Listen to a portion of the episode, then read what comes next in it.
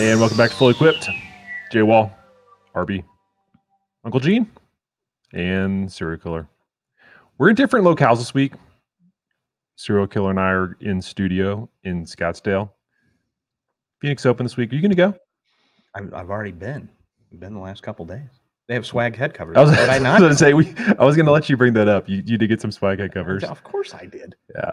They dropped them on Instagram, saw that they were there. I was on property I'm sure you were. 20 minutes. Do you have the notifications on for anything that they... Maybe. Okay. All right. Of course I do. Just wanted to double check. What kind of degenerate would I be if I didn't have the notifications on? Well... You had to show up in person to get them? Did you not see the pictures? Did you not send them? Yeah, I saw the pictures. I didn't understand what the hell they were, but I understood. Was it a scavenger hunt? Is that what you did? Yeah. The scavenger hunt will probably be over the weekend.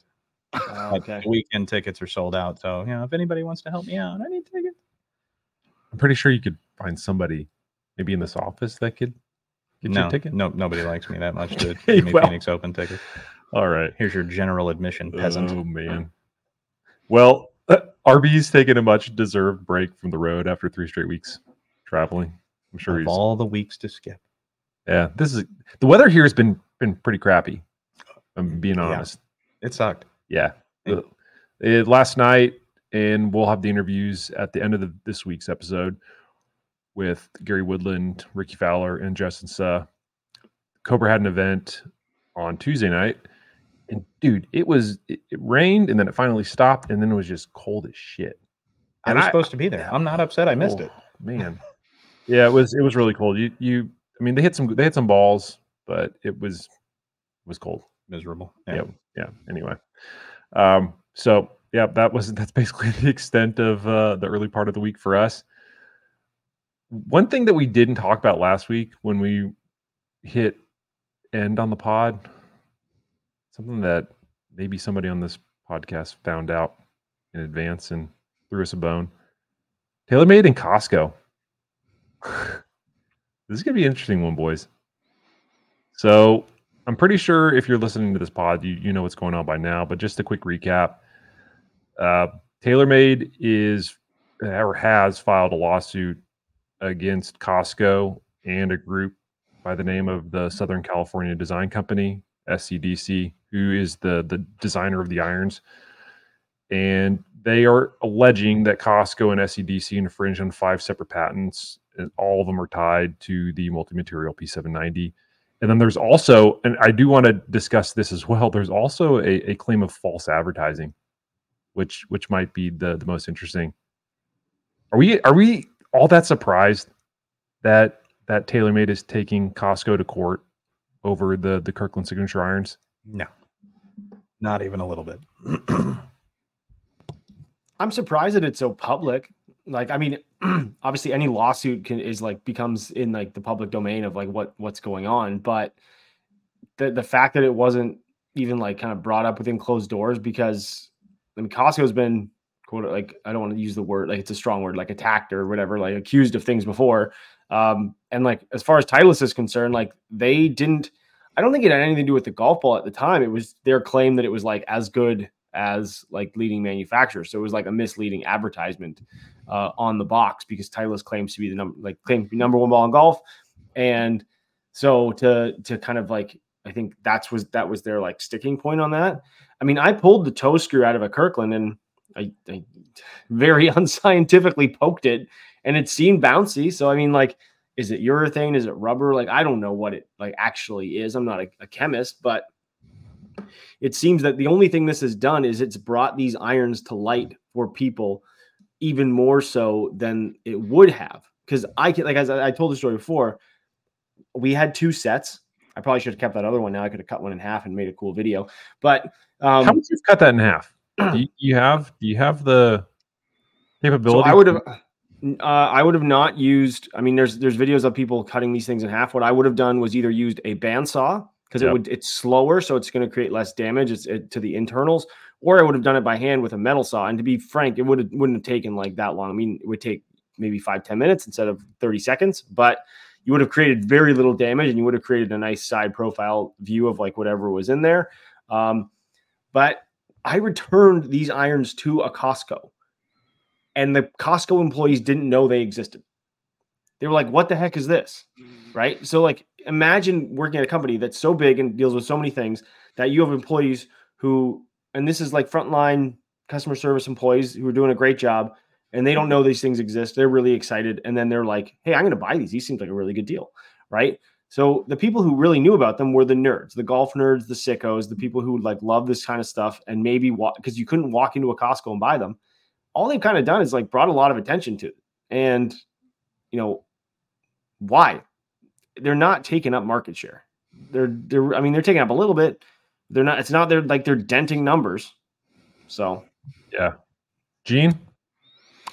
You know, it's interesting. I was just looking at test results of the 790 versus the Kirkland iron, and they're not too far off, which is kind of interesting. There are some performance similarities between the two, but in fairness, there's performance similarities between a lot of irons, but it is kind of interesting. Kind of like, you know, I know this comes down to a construction story because that's ultimately is what it's about, not necessarily a performance story, but they do have kind of CG placements that are similar from a ball speed and a distance perspective. So that is kind of interesting. Yeah. I kind of go back to what RB said, which is it just adds validity to the Kirkland product. You know, I mean, if TaylorMade's making claims that it's sharing a lot of technologies and designs with the P790, I mean, if you look at it, like let's just be golfers here for a second and not be guys on a podcast. If you were to see that story and go, that's a $500 set of irons versus like what does a set of P790s cost? I mean, that might make you think. I mean, in this industry, golfers usually have loyalties. And so you're going to probably have the TaylorMade guys that would say, I would never play a Kirkland iron. Right. But for somebody that's maybe they've been playing their dad's clubs for 30 years. Yeah. A weekend warrior. Yeah. That's just getting into the game. Yeah. Don't know the differences between texts and applications. And they go, hey, this looks similar, and reading side by side what the Kirkland offers versus the 790, and $500 is a lot more palatable than you're looking at $1,200, $1,500, depending upon set makeup and shaft you put together. So it's, I mean, for the average consumer weekend warrior that doesn't really care about score or performance and just wants to go play, that's a lot of iron for the money. Yeah. Sure. That was the response I got, because I know we had the morning that Jonathan, you'd written that article. I had, I grabbed a P790 that I had, and I grabbed one of my Kirkland irons, and I posted a picture of them side by side because I knew that I was intentionally stirring the pot, and I wanted to see what people would say. So what are your thoughts? Like, look at these two irons. What are your thoughts? And a lot of the comments, and I would say that I'm more of like a gear nutty group of people that follow me on Instagram. But what they did was they were like, well, what why is this one $500 and why is this? They start questioning price, right? And that's like the first. And to Gene's point, like people are not quite. And when you get to that comparison, people are not comparing technology. They don't at that point. They don't care, right? They are comparing that. If they are claiming that it's similar, how come they can charge $500 and they have to charge X number of dollars, whatever it happens to be? And let's not forget, I think it was PXG, brought litigation against TaylorMade for their hollow iron, and companies the golf industry is full of lawyers that just go, who's getting sued today? Right? Like, it's just like, that's a dimple pattern. Shaft uses this material. What grip is that? Like, this is not new. What makes it new, because it happened with the Acushnet and Kirkland, Costco, is that it's Costco. All right. And let's not forget, Costco is like a billions and billions and billions and billions of dollar industry, like company that has distribution points all over the world, right? Like that any other company in this, like their stock price is worth $650, something like that. Like it's nuts. TaylorMade is like a very small little piece of like what Costco would be. So it's like, you know what I mean? Like it does create a lot of validation. I'm still saying though, like from an engineering perspective, TaylorMade's got a lot of people in the background putting a lot of effort into getting the most out of their golf clubs. Someone else is coming along, similar to a lot of direct-to-consumer companies buying open models from foundries over in Asia and putting a brand on it. We see them from a lot of companies. You could have gone to the PGA show. I should have done this. Found the booth of these people from a factory over there, and they're legitimate business people. And they're like, hey, you got enough money? You want to put your brand on this hollow body iron and sell for $400? We will drop ship this from wherever you want all over the world. And that happens all the time. So I can understand why TaylorMade is like saying, look, guys, we invest a lot of money in doing this construction. Like maybe not, but one way or the other, I think it just brings more attention to the Kirkland product than anything else. Well, Costco had an issue, if I remember correctly, distribution with Bettinardi putters too, didn't they? Yeah, they've had in... I don't know. There was talk that Trixon had irons that were the Z series in Canada. Yeah, there was a new Costco that opened up north of Toronto, and they had I think it was $7.99 for a set of the ZX5s stock irons, and then they had the drivers for $3.99, which in Canadian for a Canadian like price point that is a huge discount versus like we're talking like 35% off of full retail price for continuously new product, like stuff that's not discounted. Yeah. So I think this is where, from that perspective, that's where distributors go in and they're like, ah, screw it. We got all this inventory. We got to do something with it. And they call Costco, but from a major OEM perspective, they're not selling directly to Costco. Those companies aren't, but I wouldn't say people get in trouble, but they're looking at books and finding out where this stuff's coming from. Yeah. One of the other things that I brought up was this claim of false advertising. And TaylorMade is claiming that Costco falsely advertised the inclusion of an injected urethane insert in its iron. And in the complaint, they stated that the defendants were accused of, the statement by defendants that the accused product contains an injected urethane insert is literally false, or in the alternative is misleading and on information and belief, has actually deceived or has a tendency to deceive consumers in a way that influences purchasing decisions. This is an interesting one because, and I'm wondering how you all are reading this, but if they're making this claim of false advertising that it doesn't include a urethane insert, that would lead me to believe that it's a hollow cavity, that it doesn't have anything. Right. But based on the cutaways, there's something in there. Yep. So what is the claim here? Oh, it begs the question, is it a injected mold or is it something that is put in prior to the iron being sealed? So is it a seeded secondary material that is essentially installed like the tungsten? Or is it, in fact, injected? And that's where it's like, unless you go to manufacturing, I don't know how you would prove that. Yeah, yeah. It seems like it almost that to me sounds like there. It almost, when you read the wording of that, it almost sounds like TaylorMade is filing this on behalf of customers who feel like they are being misled. And I don't think anyone out there feels like they're being misled for like $500.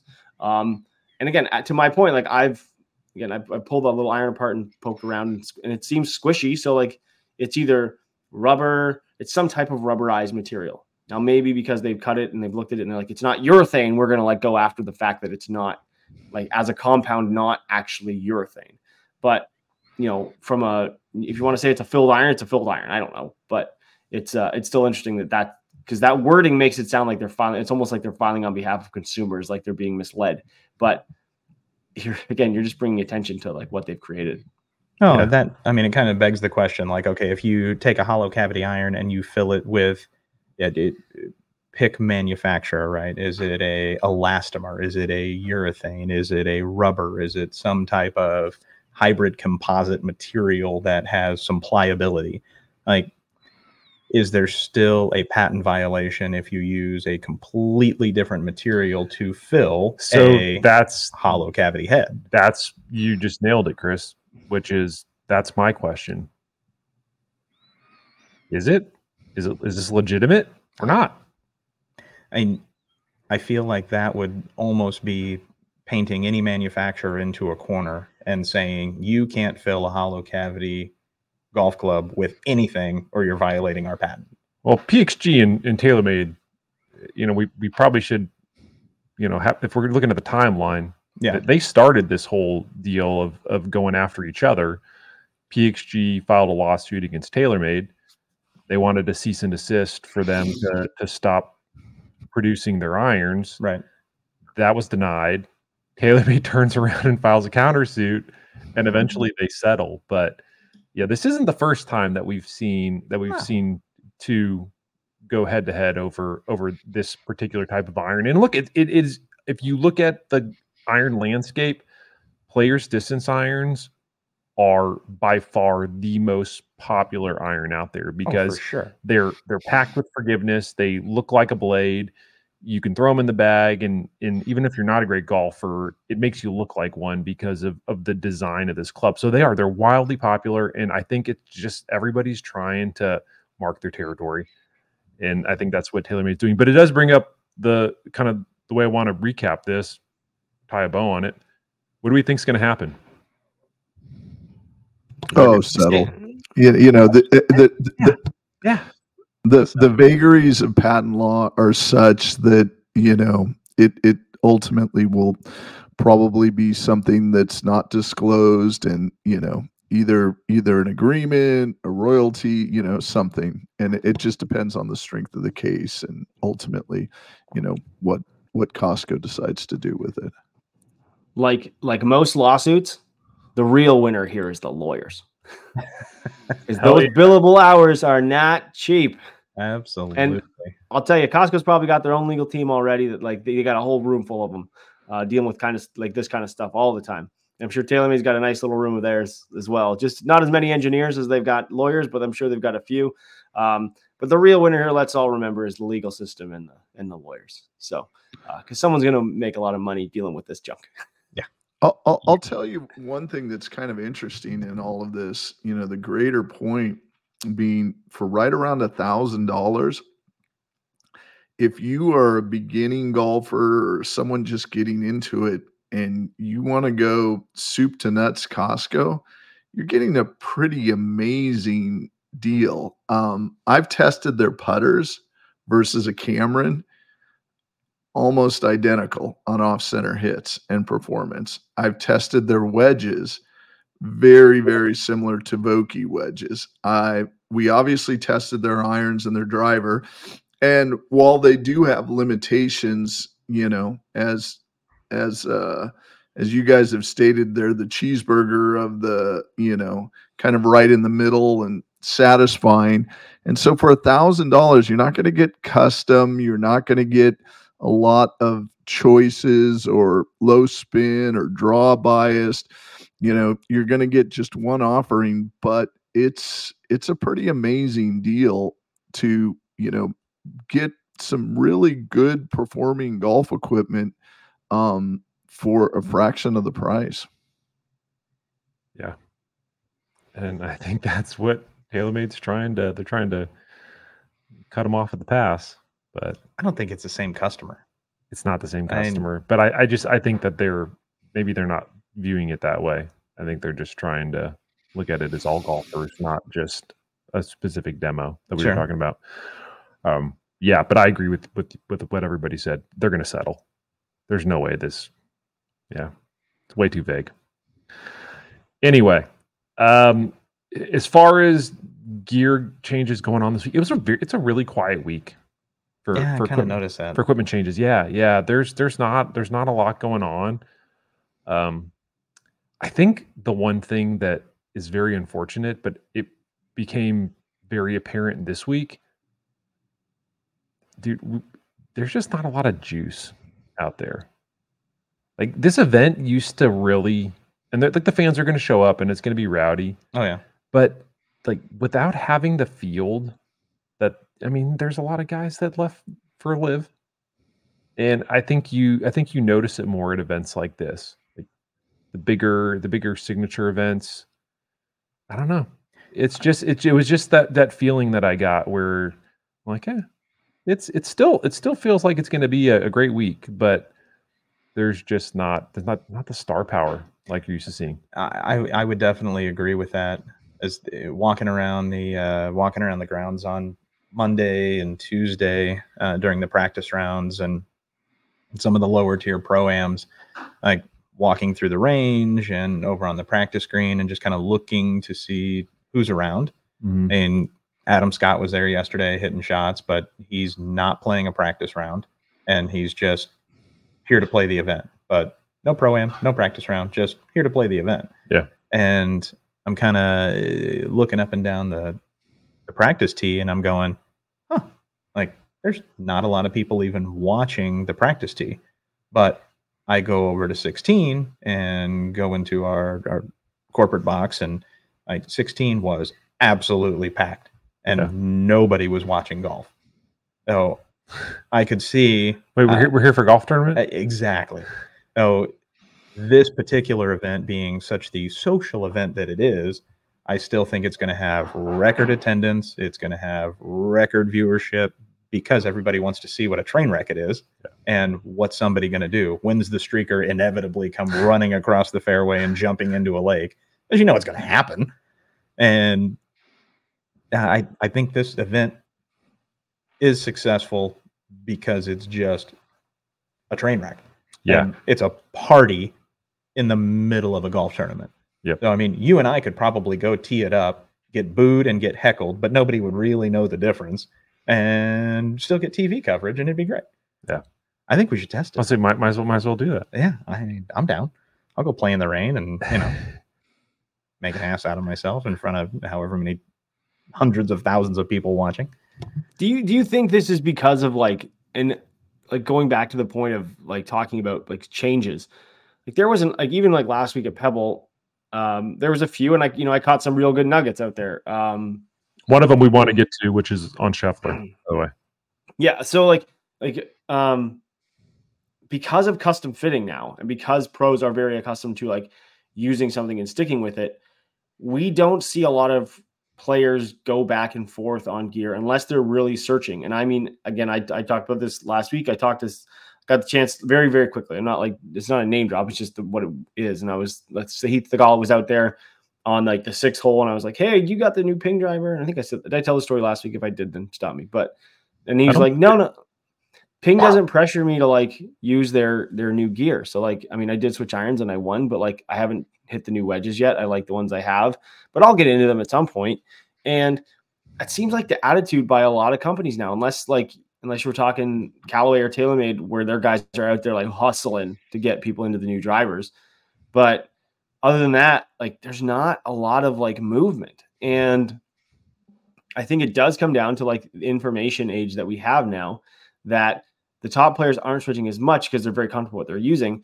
And an event like Phoenix or like the Honda or the Cognizant or whatever it is coming up, or the I know like probably next event I'll be at is probably the Players, is like those are bigger fields, so you have more of these guys who are kind of searching, starting to like look for stuff, but the top guys aren't changing as much unless you're Adam Scott and you like iron sets, because in which case that man is crazy, which is fun to watch. But nonetheless, it is kind of this like weird scenario now where it's almost like we have so much information that people are more confident in the clubs that they have, which is a great thing for those players. But now we got to like, when you're looking for stories, you got to sit around and search and wait. And I mean, that to me, that's kind of what makes the job really fun. Yeah. Well, I did mention Scheffler. He's in the field this week, but RB caught him last week testing putters with Logan Olson.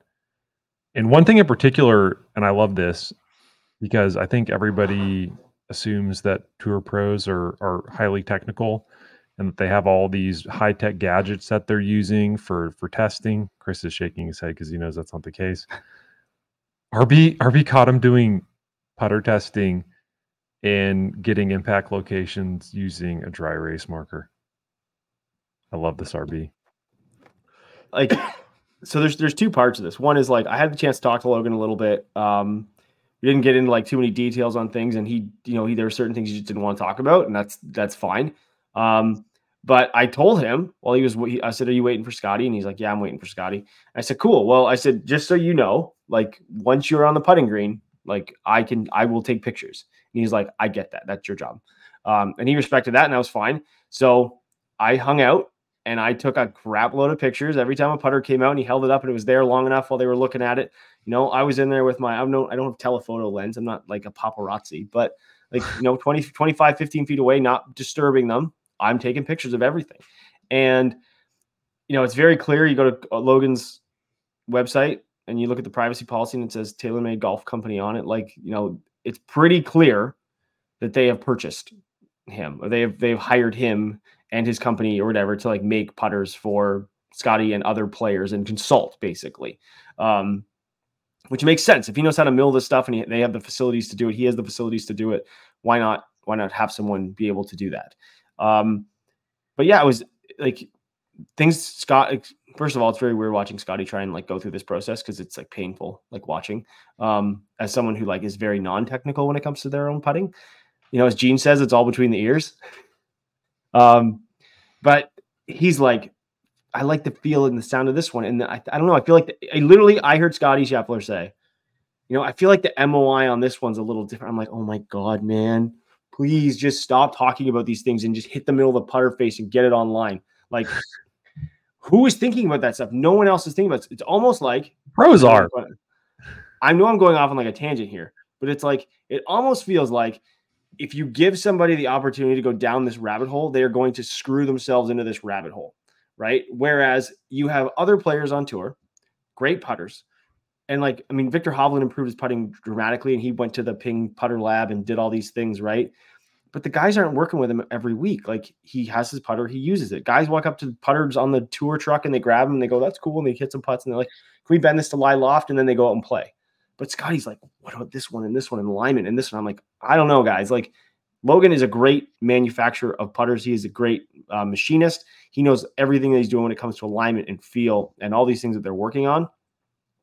And he's very good at what he's doing. But it almost feels like, in many ways, like, no offense, I'm just going to say it, like TaylorMade feels like they're enabling, and his coach and Kenyon and all these people around him are enabling to go down this, like, rabbit hole. When it's like, dude, just hit some putts. But to watch the process was fascinating. And yes, using a dry erase marker to look where you're hitting it on the putter face is a great training tool to figure out what alignment aids work for you. Long story short. There we go. I don't know if I'd feel comfortable marking up my putter with a dry erase marker. Yeah. Just take a little acetone, wipe it off. It's fine. Wipe it off. You're good. No big deal. Okay. But maybe not on like a soft insert putter, like a urethane putter. Yeah, if you're going white hot, that'd be probably not the best route to go. Milled putter, yeah, sure, no problem. But to kind of why I was shaking my head, the golf IQ of tour pros when it comes to gear and cause and effect, like I've been surprised by how little some of the guys know. And I mean, to the point of like, I see my target. If it starts this direction versus this direction, this good, this bad. Yeah. And I'm going, okay, well, what is it that you like or dislike? They can't articulate it. And that's the DJ playbook. Essentially. Yeah. Yeah. I mean, it just is so basic. And I mean, it begs the question, like, do you just not know, or do you not want to know? Do you not want all of those little inner demons floating around and making you go? That's a good point.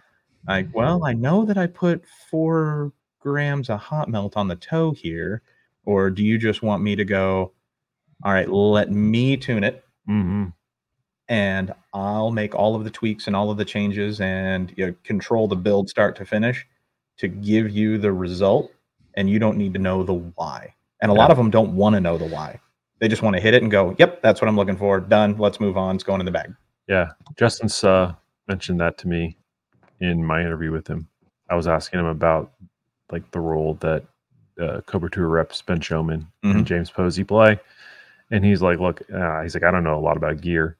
So like those guys, like they tell me what I need. And then I go and hit it, and I'm like, yeah, that looks good. So he's somebody, and I said, so you're telling me you're not a gearhead? And he's like, definitely not. So Gene, how do you handle with analytics on the golf course? How do you just tune it out, knowing all your robot stuff? Oh, totally. You got to go play the game. I mean, you know, what is nice, the one thing that is nice about the robot, because we can duplicate any swing flaw, is I can tell on the course when I've mishit the ball versus, say, like a face angle issue. And that's really informative for me, so I can figure out what my body is doing. So, you know, if I know I just mishit it, but I put a good swing on it, then I'm good with that, as opposed. So I can tell just directionally when it leaves what the cause and effect is. And that's good for kind of self-correction on the golf course. But, you know, to your point, I remember talking to a tour rep. This is about 6 years ago. And they were telling me a story about it was a shaft company, and they were looking in Jordan Spieth's bag, and his 3-wood shaft was bent. I mean, bent. It was not in line. And they pointed it out, and he's like, don't change it. It's working. I want to stick with it. And it's like, no, man, your shaft's bent. But the point being, these guys are loath to change, and rightfully so, because the differences are so minute between being a success and being a failure that they don't want to introduce any more variables. And I'm always amazed, especially this time of year, like, for example, TaylorMade, man, they were incredibly successful getting all of their kind of show ponies into the QI10. And when you look at that list of the players that are playing, you know, versus previous generations of the Stealth, you know, it's nothing short of miraculous that you got that many players to buy into it, which I think is indicative of the overall performance characteristics of the club, which we've commented on. But, you know, some of these guys are always looking for something new and are fearless. But a lot of them, they don't want to think about their equipment because, you know, to Chris's point, they just, you know, see ball, hit ball, and they're athletes. You can't assume them to be physics majors or, you know, understand the intricacies of gear. The ones that do are impressive, but for the most part, they go up there and they do what they've been trained to do. And the gear is just an extension of their body. It's not necessarily something that needs to be analyzed, you know, individually. It reminds me of the video. And I don't know if it's been like scrubbed from the internet. I haven't looked it up for a while, but so I think it was someone was interviewing DJ, and it's an older video. And he's like, how do you hit a fade? And he's like, I'll just aim left and I'll fade it. And it's like, this is an instructional video, DJ. We need a little bit more than that. And he's like, I just swing harder. And it's like, cool. Like, okay. Thanks for the time. I really appreciate that. We're going to get another pro in here to actually explain this. It's really just funny because, like, to your point, it's an extension of, like, what they're trying to do. And it's not necessarily something that they really worry about. But that's what Chris comes in. Guys like Chris come in. Gene talking about Spieth with the 3-wood shaft. I think I was telling you guys I was working with Gary Woodland before he signed with Cobra, and pulled Gary's putter out of his bag and just kind of, you know, blueprinting his clubs and going through, looking at stuff, measuring stuff, asking questions. What do you like? What do you dislike? If we change anything, what do you want to see different? And I put his putter down on the ground and just kind of eye up the grip, and the grip was twisted 2 different directions. And when I put it down in the address position, like, it set dead shut. And I hope Gary doesn't listen to this pod. If so, just completely black this part out. Don't even think about it. You putt great, just leave it where it is. But without saying anything to him that, you know, this grip is on crooked and sets your face up just like dead shut, I just go, how you been putting? And he goes, love my putter. Putted great. Led the field in putting last week. Said, perfect. Put the head cover back on. Didn't say a word. And nor would I. player of that caliber, like, really? Because this is really screwed up. And no, we just let that one slide, put the head cover right back on, right back in the bag. He was hitting his lines. He was making putts. He was liking the way it felt. So I'm like, yep, it gets the gold star. It's good to go, man. Yep, good to go, brother. Keep on trucking. That's where, like, there is a psychology behind, like, and Gene, again, Gene's been to putters, but, like, there is a psychology behind certain pieces of equipment and players, like, switching stuff. Like, I've got clubs that have grips on them that are a little older, but I just don't want to, it sounds silly, but, like, I don't want to change the grip on it. It's not a putter. It's like a driver or shaft that, like, I've used in multiple drivers, and they don't want to change. And, like, perfect example, club test, our testing at TaylorMade. Aero, I believe, was the one working with James. James had this old TaylorMade putter. It was like a circa 79 insert putter. It's about 10 years old. And James is a tall dude, pretty good player. And over time, this putter has been bent with extra loft on it. And he didn't, over time, didn't really notice it, right? And Eric was like, you like this putter? He's like, yeah, I really like this putter. Do you mind if we, like, go to the lab and put it on Quintic, go through the process of, like, you know, maybe we'll try something else, try a new Spider Tour, try a milled reserve, all this stuff. And James is like, I don't have to switch. Like, I do really like this putter. And he goes, okay, well, let's take a look. And launching it really high, creating a lot more backspin than it really should. And he's like, well, do you know it's bent? Like, there's like 6 degrees aloft on this putter. It was like 6 or 7 degrees aloft. Nice. And so that was a perfect example of, like, okay, well, you know, let's ask the question first. Let's analyze this and let's see what the players, from a fitting perspective, let's ask the player what's going on. They like the putter, but maybe it's not working that well. Let's diagnose it and give them the information that they need to know, not that they need to know all of it. And then let's fix it and see the result, because you can always, you know, fix it back kind of thing. And James was like, no, it was great. Like, that was a big change, and it actually helped them. And you saw the results, like, using Quintic. So there's a lot of times where, and I'm sure he listens, but I like Jack Hirsch, who's one of our writers here at Golf.com, very good player. He's like a scratch golfer. He asked me a question about two different golf balls, and he was asking me a couple other questions about, like, but I practiced with this model golf ball. I don't know if I should switch to this golf ball. Sorry, Jack, I'm just airing your dirty laundry. And I said, because what if I switched? Should I switch the golf balls that I practiced my short game with? And I said, I'm going to tell you right now, if you walked into my club fitting store and we had this conversation, the moment you leave this store and you're not standing in front of me, I'm going to turn to someone and say, this guy's way too picky and in his own head. And I told him that. And he was like, you're right, I'm picky. And so, like, at least he was aware of it. And I told him that right to his face over text. So, like, there are players who are kind of in that zone where, like, man, you need to just hit shots. And some players do. And some players worry a lot about other things.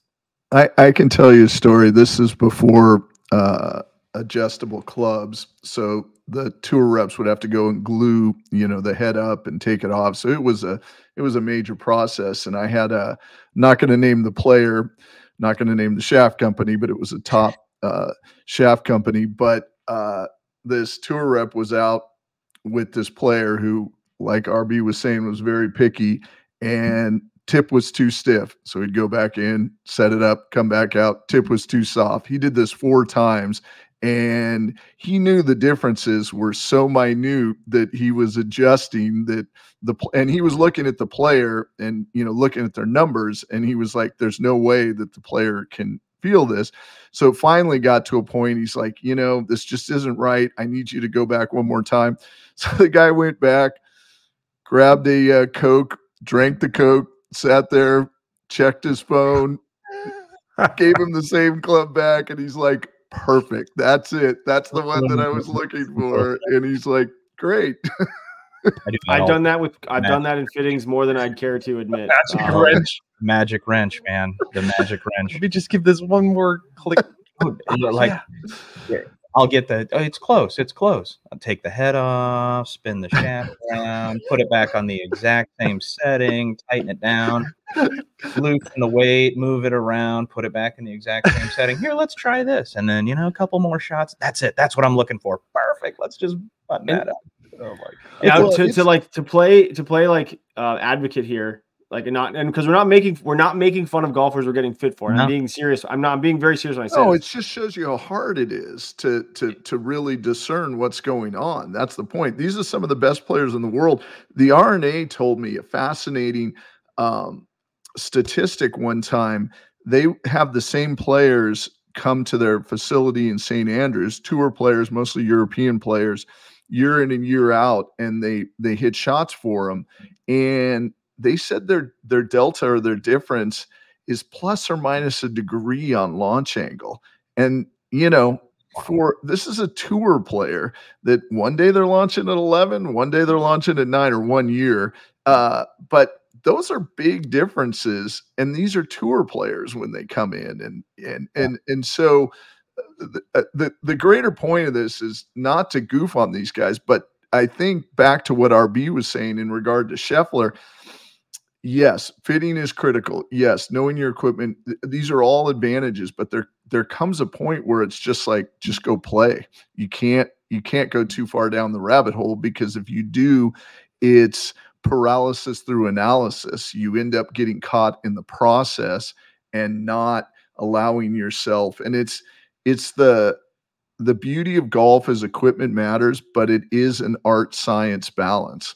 And you do need to look at the science, and you do need to look at the tech, but at the end of the day, it's an art, and that art is between your ears and how you, generate that. Because the goal, I think, and I'm really curious to get your opinion on this, Chris, is like the goal that I think is like, if I was to do that for a player, I'm already seeing really good numbers and they're just looking for like this one thing.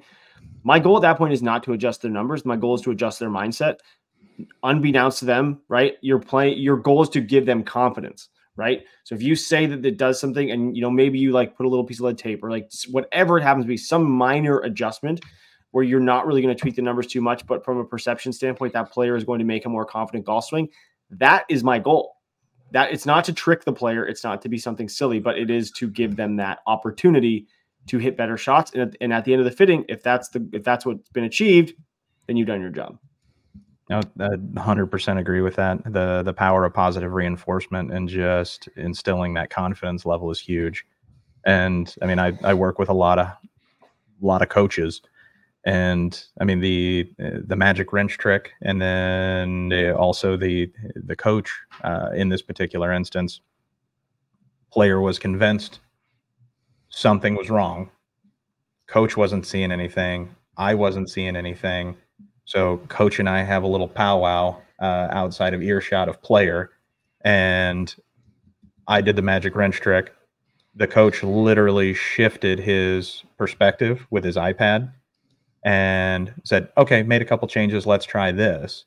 And then the coach pulls the video up side by side without changing anything. I didn't change anything in the driver. And coach takes it to the player and go, yeah, see, I really like this a lot better now. You're getting into this position. This is working. This is what I'm looking for. This is after. And the player, like, it was like a light switch. And he was like, yeah, I feel that. That's so much better. This is what I'm looking for. Thanks, guys. Really appreciate it. We didn't do anything, just provided that positive reinforcement and gave him that confidence. Like, everything you're doing is spot on what we're after. I love that. Yeah. And I need a magic wrench in my life. 2 weeks later, wins on tour.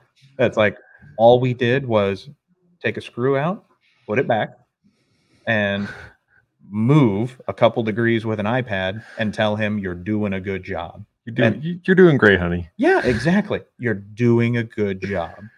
Oh my gosh. Wins on tour. And no bonus, by the way. Yeah. Big surprise there. Yeah. All right. So we haven't done the full equipped hotline in a bit, but we've been getting some good questions. We got to get to some. We're going to keep the answer short and sweet, because I know somebody needs to get out of here very soon. He's a prima donna on the show. I mean it's baby. There he is, just a man in demand. Yep. Anyway, if you want to leave voicemail for us, and please, if you haven't before, give us a call. We are at 602-935-4974. Again, that's 602-935-4974. And with that, Coach, I think, has some voicemails teed up for us. So let's let it rip. Yeah, we're going to go with some quick hitters this week, like you said. The first one being a question about altitude and adjusting your numbers for that. Hey, guys, it's Anthony from Kentucky again. I've got a couple questions. My first question has to do with altitude and where you're playing golf.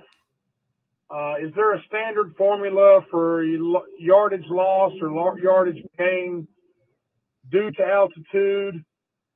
And my second part of my question is tour pros. Do they, how often or how, or do they ever change equipment because of altitude? Thanks. Good question. Yeah, very good question. Do tour pros change their gear and adjust for altitude specifically? Not directly from what I've seen. I mean, if anything, it's more in scoring clubs than anything else. And I will say that like a week like this week or potentially next week at Riv, you'll see players playing more loft off the tee and increasing launch angle and moving that launch window higher because the ground is just saturated and wet. You're not going to get any rolls, so take advantage of higher launch, further carry. I mean, anything you get on the ground in conditions like this is just bonus yardage at this point. So max carry is going to be name of the game off the tee. But, I mean, as far as altitude goes, a standard formula, I mean, tough to say. I mean, here in the valley versus going up to Flagstaff, I mean, we're thousands of feet apart as far as elevation goes. And I mean, for me, it's about a club and a half difference. Mm-hmm. But as far as like a conversion goes, I mean, RB, are you anything on that? I actually have a, I'm trying to find it right now as you guys were talking. I had written a piece on this. I believe it's somewhere online about the change in carry distance naturally based on like thousands of feet up. And it's because of lighter air. The golf ball doesn't, here's the thing, the golf ball doesn't spin more or less, and that's what you'd often hear in the telecast. What happens is air resistance acts differently, so there's less lift. So right. For the driver, to your point, some guys will go up and loft to create, add extra spin because there's not that resistance from the spin. And then in the scoring clubs, it's all about changing your, just dialing in your distance, your carry distances, your whatever it happens to be. And that's why you see all these players out there with TrackMan, because they want to see carry distance, and they dial in their distances when they get there in the week, and then they're set. It's for their caddy, it's for themselves, and that's where you're seeing most of these changes. Not changing equipment, they're just changing the discussion around carry distance, and that's why you see so many of these players use these launch monitors, especially early in the week. It's like, okay, pitching wedge this week is going 5 yards further than normal. So yeah. So speaking of golf ball rollback, everyone just got to go down to sea level. Yeah, there was actually a story that I wrote a few years back that was talking about how you can calculate like the stated distance versus like what it would be if you were playing, you know, above sea level versus at sea level. And this was by Titleist R&D department, where you were taking the stated distance could be calculated by multiplying the elevation in feet by 0.00116. So basically, for example, if you're playing at Reno, that's 1 mile. It's at what, 5280. The increase is about 6%. So if you normally drive the ball 250 at sea level, you're likely going to drive it like 265 in Reno. So there are calculations out there, and like Ted Scott, when he was caddying for Bubba, and they play, I remember when they played in Mexico at Chapultepec. He was basically saying for their like low shots, they would add 10%. And for when Bubba would just try and like all out bomb it, 15%. Okay. So there are ways to calculate it if you really want to do that. But yeah, I mean, launch monitors nowadays. And they've got huge, an internal barometer. Yes. You can, yeah. Yep. I mean, sitting in your living room in an environment you're comfortable with, you can adjust altitude and wind and temperature, and it's pretty awesome. Figure out the numbers there. But I mean, Ballnamic too. I mean, yeah, the Ping's Ballnamic. I mean, they have a little feature in there where when you enter your zip code, it'll tell you like what kind of elevation you're playing at. So if you're playing it in Denver versus, you know, Dallas, that's cool. You can, I didn't know that with Titleist that they had a formal Yeah, like conversion metric that you can plug in and calculate what your distance is. Yep. So again, multiplying the elevation feet by 0.00116. Anyway, there's engineers out there a lot smarter than myself. Uh-huh. That's for sure. Yeah. All right. Next question, Coach. Getting back into the rollback ball debate, the favorite topic of the Fully Equipped Hotline. Hey, this is Drew from Seattle. I'm curious what your thoughts on if the major brands will continue to sell non-conforming golf balls to the amateur community that doesn't really care about the golf rollback. What's your thoughts on if they'll keep manufacturing Pro V1s how they are now? And if you want to play in a tournament, you go get the rollback ball. Thanks, guys. I'll go first. I don't think that they're gonna keep making the whatever ball is non-conforming. I think that it, if you look at it, that creates more SKUs that they're gonna have to keep track of. And in this day and age, it's all about efficiencies when it comes to products. I can't see them keeping those around in addition to whatever the new versions are. So that's my way of saying no. I don't think they're going to keep the whatever the existing one before the new rules go into place in 2030. And I would agree. I mean, and I kind of have been having this conversation with more and more people as it's becoming kind of a highlight discussion. And I reference it to almost like cybersecurity and hackers. And it's as soon as a governing body comes out with some new regulation, security measure, rollback in this case, whatever it is, there are groups of people that now take it as a personal mission to try and find the loopholes and poke holes in it and figure out how to get around it. And between equipment manufacturers and golf ball manufacturers, there's going to be advancements in equipment, face technology, and the Aero story on the golf ball. I don't think there's going to be a ton of difference that the majority of us in the amateur category are going to see. Yeah. I just really don't. Yeah. I concur. There we go. How about that? I just you concur as well. Too many SKUs, and most golfers don't have their own loft or their own driver. So trying to have someone walk into a retail store and explain to them, this is a conforming ball, this is the non-conforming ball. No, not gonna happen. Yeah, I don't think they're gonna be if it does go into effect. The interesting thing about the ruling that I was thinking about that's really kind of weird is it ultimately penalizes amateur golfers who swing faster than amateur golfers who swing slower.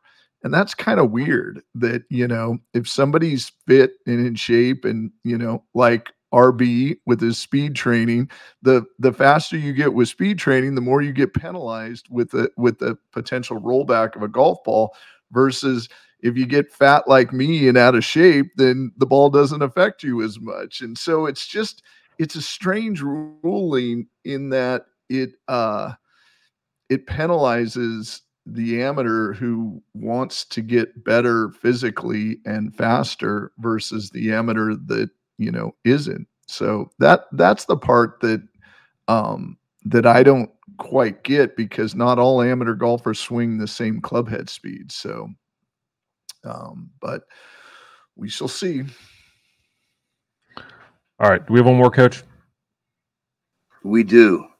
I want out of the golf ball rollback conversation. All right, give me one of those, I'm out. No, we're done with the golf ball rollback, and we're on to people with wide feet. Hey, Colin from Washington, D.C. here.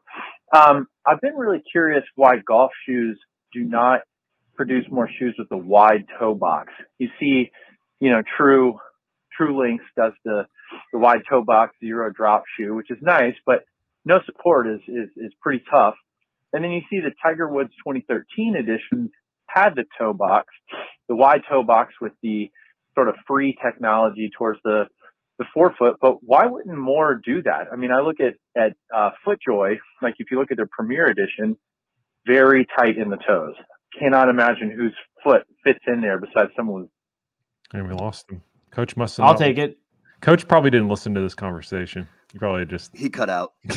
I'll take it because it is an interesting thing, and I think He mentioned True Links wear. Like, I'm a big fan of theirs. I have very wide feet. I was about to say, this is like a perfect RB question because I know. Yeah, like right in my alley. But, and I straight up asked a shoe company why they don't make more SKUs in wide, and they straight up told me they don't sell a lot of them. And that was just that literally was like, listen, man, I love the shoes. I love it. I got this pair in wide. How come you don't make other ones in wide? And he goes, we just don't sell that many of them relative to like the rest of it.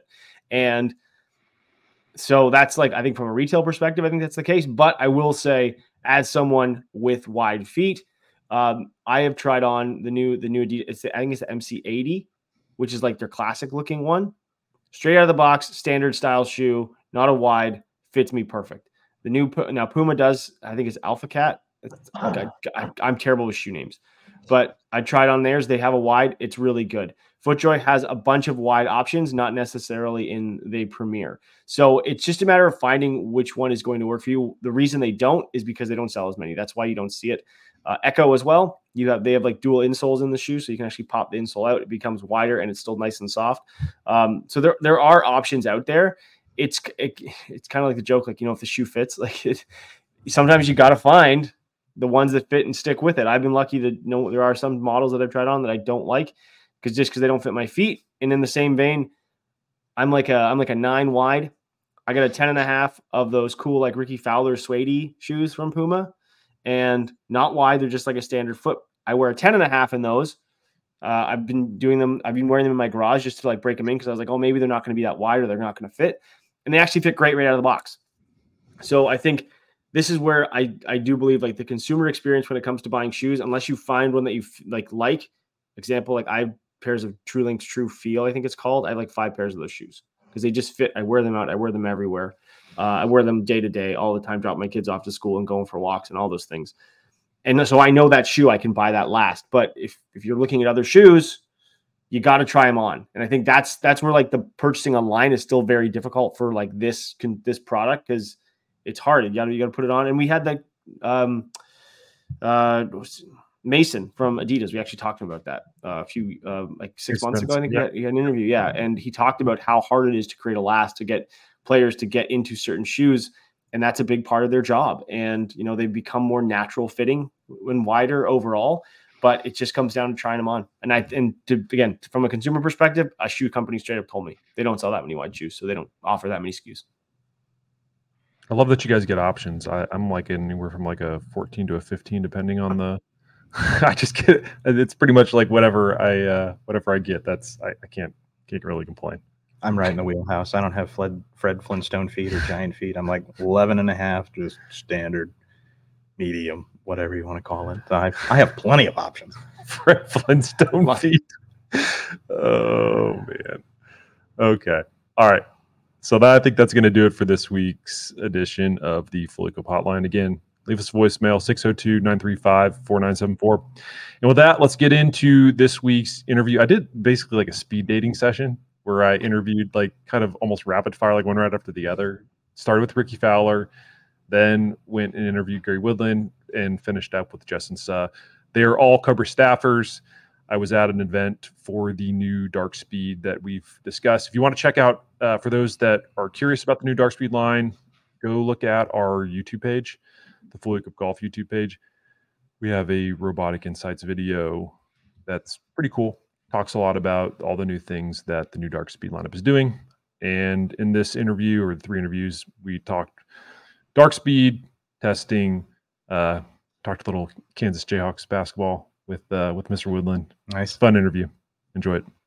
Ricky, how you doing, man? Good. Just hanging. Luckily, we're dry out here right now. Yeah, dry and a little bit cold. All right, Dark Speed. I know you mentioned you're just getting into it now, but I've got a gear podcast, so I want to know what were the things that were kind of keeping you from getting into it before now? Well, I had a couple other heads that I tried in tournament play. First one tried at Tiger's event after a couple rounds of testing, close, but, we'd see some drives come out that didn't really feel like that. So then you start making some questionable swings. So went back to the drawing board, did some more testing, had another one in at Amex. Was close, same thing, still just had a couple, ones that didn't feel like they flew a little bit different how they felt. So did another round of testing, and that's where we're at now, and feel like we're in a pretty solid spot. I feel like we're in a better spot now than I was with Aerojet, and that's... Which is saying a lot, because you had a hell of a year with Aerojet. Yeah, so, to go back through our drivers, F9, Aerojet were probably my two favorite. So now being where we're at with Dark Speed, like I said, it took a little more work than I wanted to, but ultimately I feel like we're in a better spot than before. So, yeah, saying a lot, and I feel like, between this week and next week, be some good tests with it, because really you're not going to get real testing done until you put it under the gun. Right. And so, that's part of it. I do, like I said, got a lot of belief in this one, but I still feel like we can tweak and mess with it a little bit to see, how much better we can make it from here too. What's up with the lines on the face? I saw them recently. Is it just to kind of frame the ball, or? Yeah, a little bit. Alignment, but also it helps kind of see the face angle too. Before going up to 9.5, was in 8.5 because that's where I was with Aerojet and a lot of my past drivers. With the matte and similar color to the face, it looked like there was less loft than there was. So visual is a big part as well for players. You start to react to how something looks. If it looks closed or open, you'll react to that. So one, going up in loft and maintaining the same speed and spin characteristics, and then using, at first it was Sharpie, now I have laser etched lines, but yeah, just helps me see face angle, and ultimately they're primarily for alignment. I know you've got a new 3D printed Cobra King wedge in the bag. What's the process been like on working that, and what were you looking for when you started the process of making this wedge?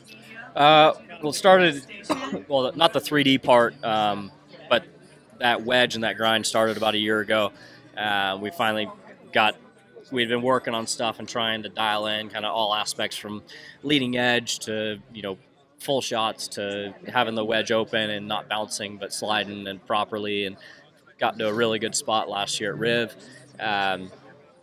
Tried to, hand make some other ones after that, by, grinding soles and getting them close. And we were able to get them close, but none of them ever felt exactly the same.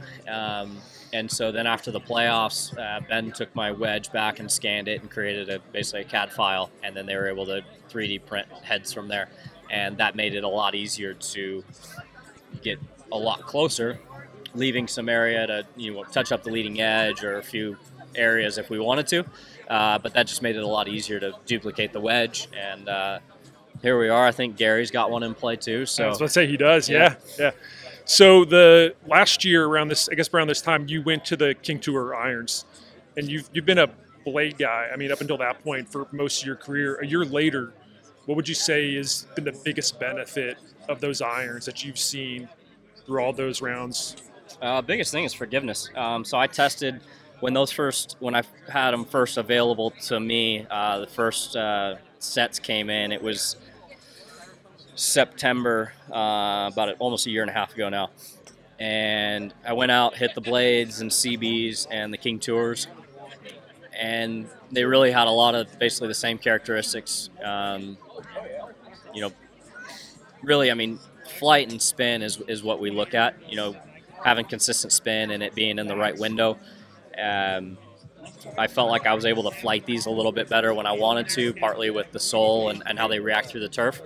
But with that, they were just more forgiving. I felt like hitting it a groove low or a touch heavy, the ball still was carrying a lot closer to my number, versus, on blades, it's a bit more of a fine line. So same characteristics, and there's a bigger sweet spot, so why make it harder on yourself? Yeah, I love hearing that.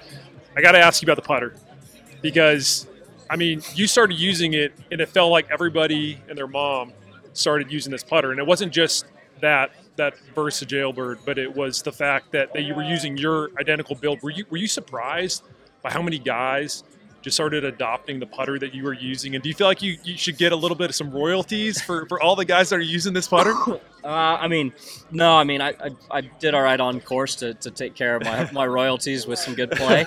I was just doing, ultimately we're all trying to get better. And, when it comes to putting, make more putts.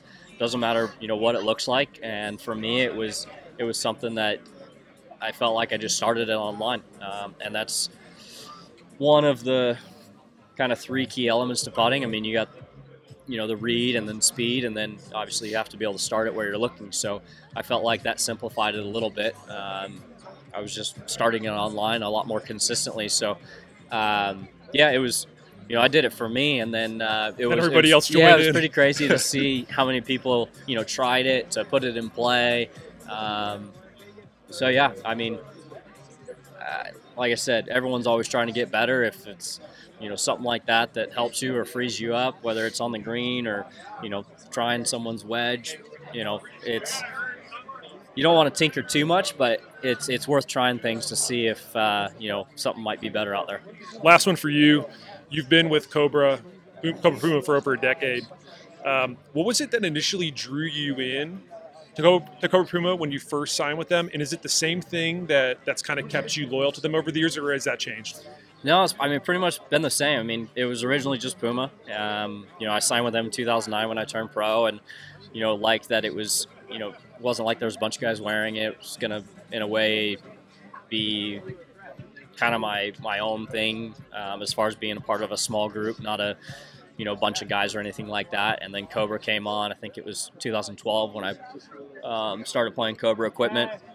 It's like being a part of a small family. I mean, obviously they're a big company. They have a decent market share in the space, but has a small family feel, and we're all super close. And then with having a smaller group of guys that are on the professional level, we get to give our feedback and input on new stuff. And Ben's obviously amazing on the tour side of things, as well as James. We're able to see our input come into new stuff, and then whether it be prototypes or trying stuff, they care about us, and we definitely see it and appreciate it. And like I said, we're all in it together, and it's like being a part of a small family. It's awesome. Ricky, thanks for the time, and good luck this week in Phoenix. Thank you. Gary, how are you doing, man? I'm doing well. It's nice to be back out. It's nice to come back to this place where I've had some great success. I've had some good memories here. It's always nice to come back here. And it's just good to see you. Yeah, thank you. Back out on tour. I appreciate that. So I was talking to Cobra Tour at Ben Showman. Yeah. And he mentioned you picked up some serious speed. I have. Since you returned. So yeah. Two questions here. One, how do I get some of that? Yeah. and two, when you're gaining that much speed, does it require you to change any of your build specs, loft, anything like that when you're adding a new Cobra Dark Speed driver to the bag? Yeah, the best thing for me with the Dark Speed is the adjustability. We've been able to adjust the weighting in the bottom with you have three weights down there you can move around now, so we're able to get the ball flight, et cetera, we want. It looks phenomenal. It's clean on top, which is nice, but I've gone up in loft. I've my whole career, I've lived right around 7 to 7.5 degrees of loft. I'm at 8.5, the most I've ever been in my career, which is, and my speed's up, which is crazy to think I can go up in loft and my speed's still up, my spin's down. It's been amazing in the head. So now it's, with my speed going up, we've got to find the right shafts, because as my speed has gone down, we've changed shafts and changed tippings. Now I'm going back. We've just put it in this week. I'm going back to a shaft that I've played there for when I was playing really well in 2017, 18, 19. Shaft I've had success with, and we're going back to that this week, which I'm excited about. I played obviously 2 weeks with this now. My speed just gets up. When the adrenaline gets going, I get a little bit more lag, so we're trying to find something that's a little stiffer throughout the shaft, and this one I'm going back to, I'm excited about. Okay. So I know you and Rick both have these 3D printed wedges in the bag. Yeah. What's the process been like for you working with the guys over at Cobra on this wedge? What were you looking for in it, and what does 3D printing a wedge allow you to get that you maybe wouldn't get from like a standard wedge? My process was really easy. I saw Ricky chipping with it, and I went and said, let me hit a couple chips, and I'm like, I need this. That was my process. Literally, I think from a club standpoint, of anybody I've met or anybody out here on tour, I think Ricky knows more than anybody. I really do. And so he had a lot of input into this wedge. And now you talk about 3D printing, I change lob wedges a lot. I like to get fresh grooves. I at least probably about once a month I'm putting a new lob wedge in. So now that they're 3D printed, they're the same every time. It's just so I don't have to worry about going and grinding the heel out. It's already done.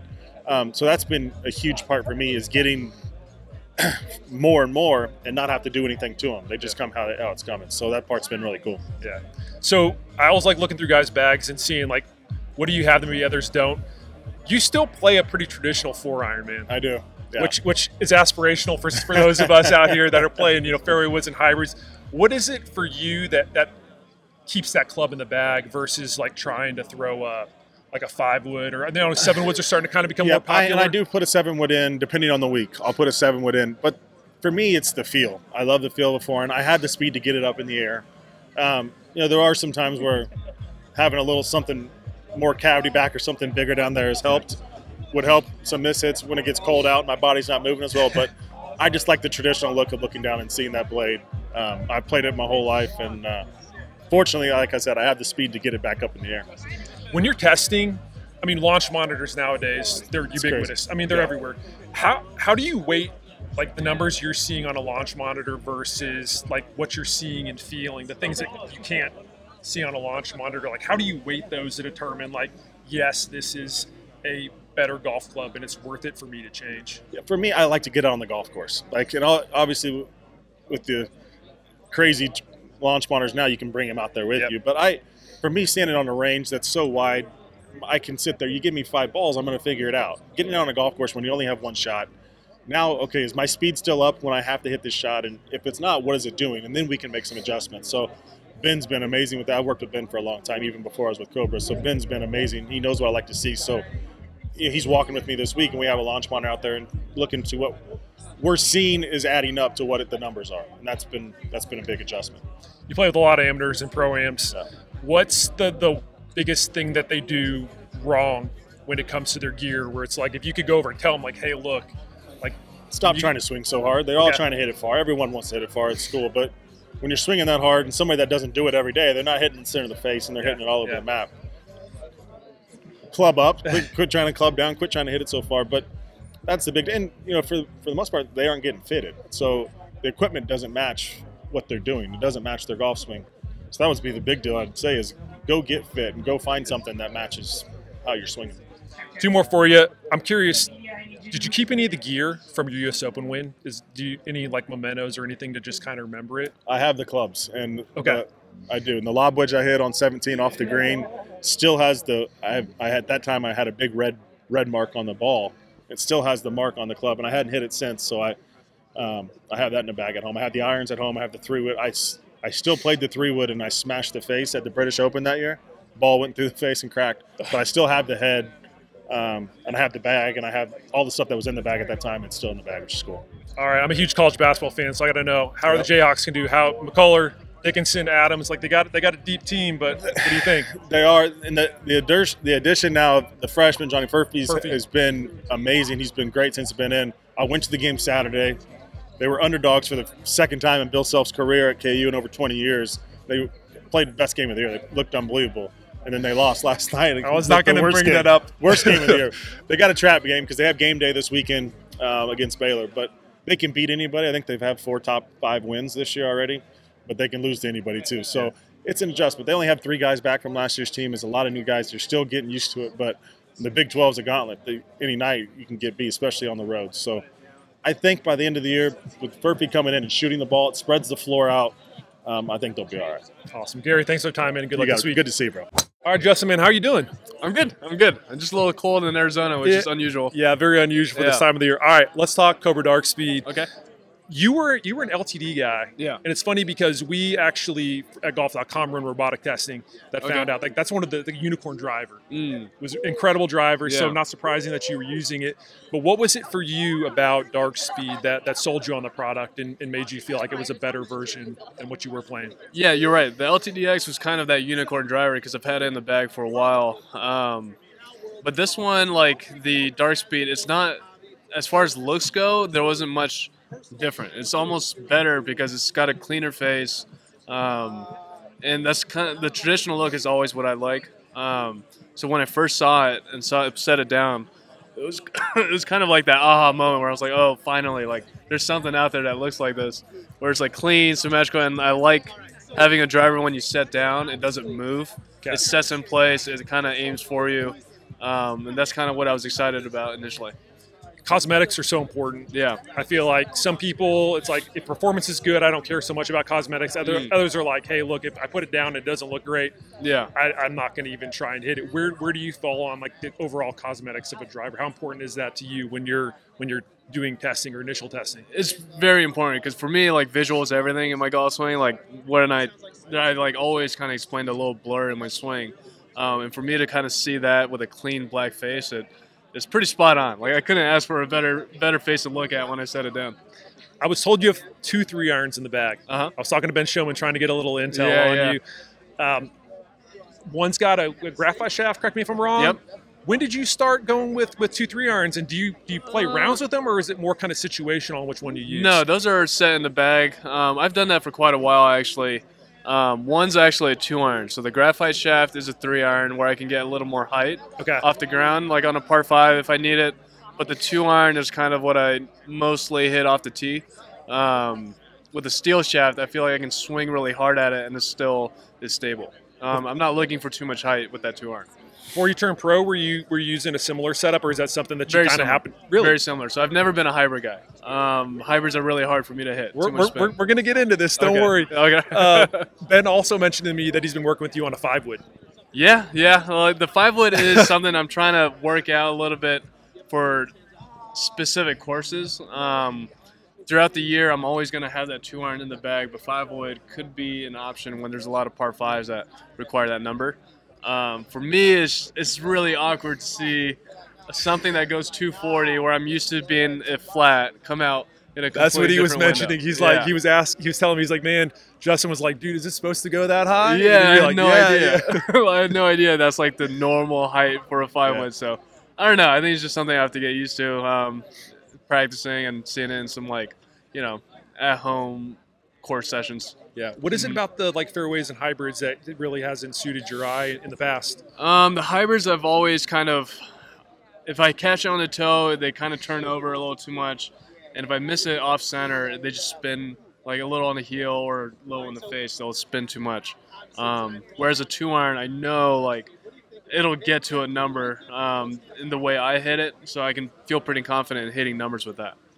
I was looking at your wedge setup, and You're a 52 and a 58 guy. Yeah. Typically, I spend a lot of time out on tour peeking in guys' bags. 4 degrees, kind of between wedges, seems to be pretty common. Yeah. The only other guy I remember with 6 was Dustin Johnson, using a 52, 58 or 52, 60. Yeah. What's your reasoning between going 52, 58 versus kind of adding an extra wedge in there? I just always had that in the bag, so that's just kind of what I grew up with. And I have practiced enough of those numbers between that 85 to 130 range, where I have feels and swings that can hit every, I go kind of increments of 5, so 90, 95, 100, and 105. Just that setup, I'm just really comfortable with hitting those numbers. I gotta ask you about your Nike putter. Yeah. You smile because I'm sure you get a lot of questions about it. I've heard you've had it in the bag since middle school, grade. 8th grade, around there. Okay, yeah, so yeah. What's the origin story here with this putter? That I remember I broke my putter before that. I had a midnight Nike method at a junior event, and I went to the shop and it was $50 sale, and I just grabbed it, rolled a couple putts on the practice green, shot 66 the next day, and it stayed in the bag ever since. Yeah. So last one for you, Ben Showman, James Posey, the Cobra Tour reps out here.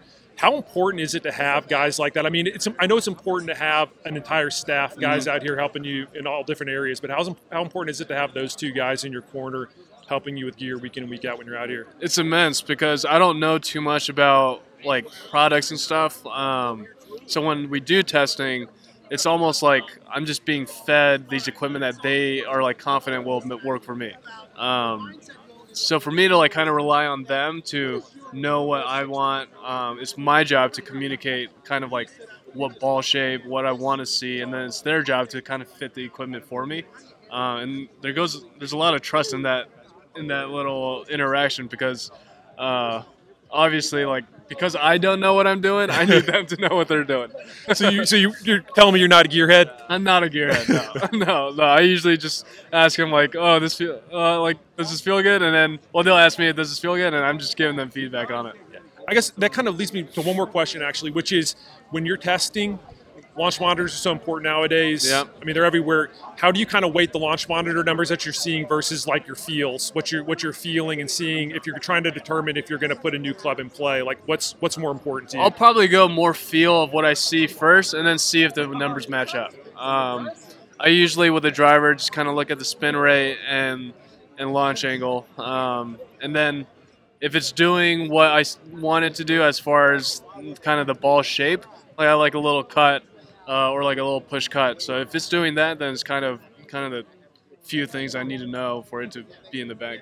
Justin, thanks so much, man. Good luck this week. Appreciate it. Thank you. And thanks again to Ricky, Gary, and Justin for the time. That'll do it for episode 227 of Fully Equipped. If you want more gear goodness from us, check us out on our social channels. We are at Fully_Equipped on Twitter and at Fully Equipped Golf on Instagram and YouTube. Thanks all for listening. See you next week.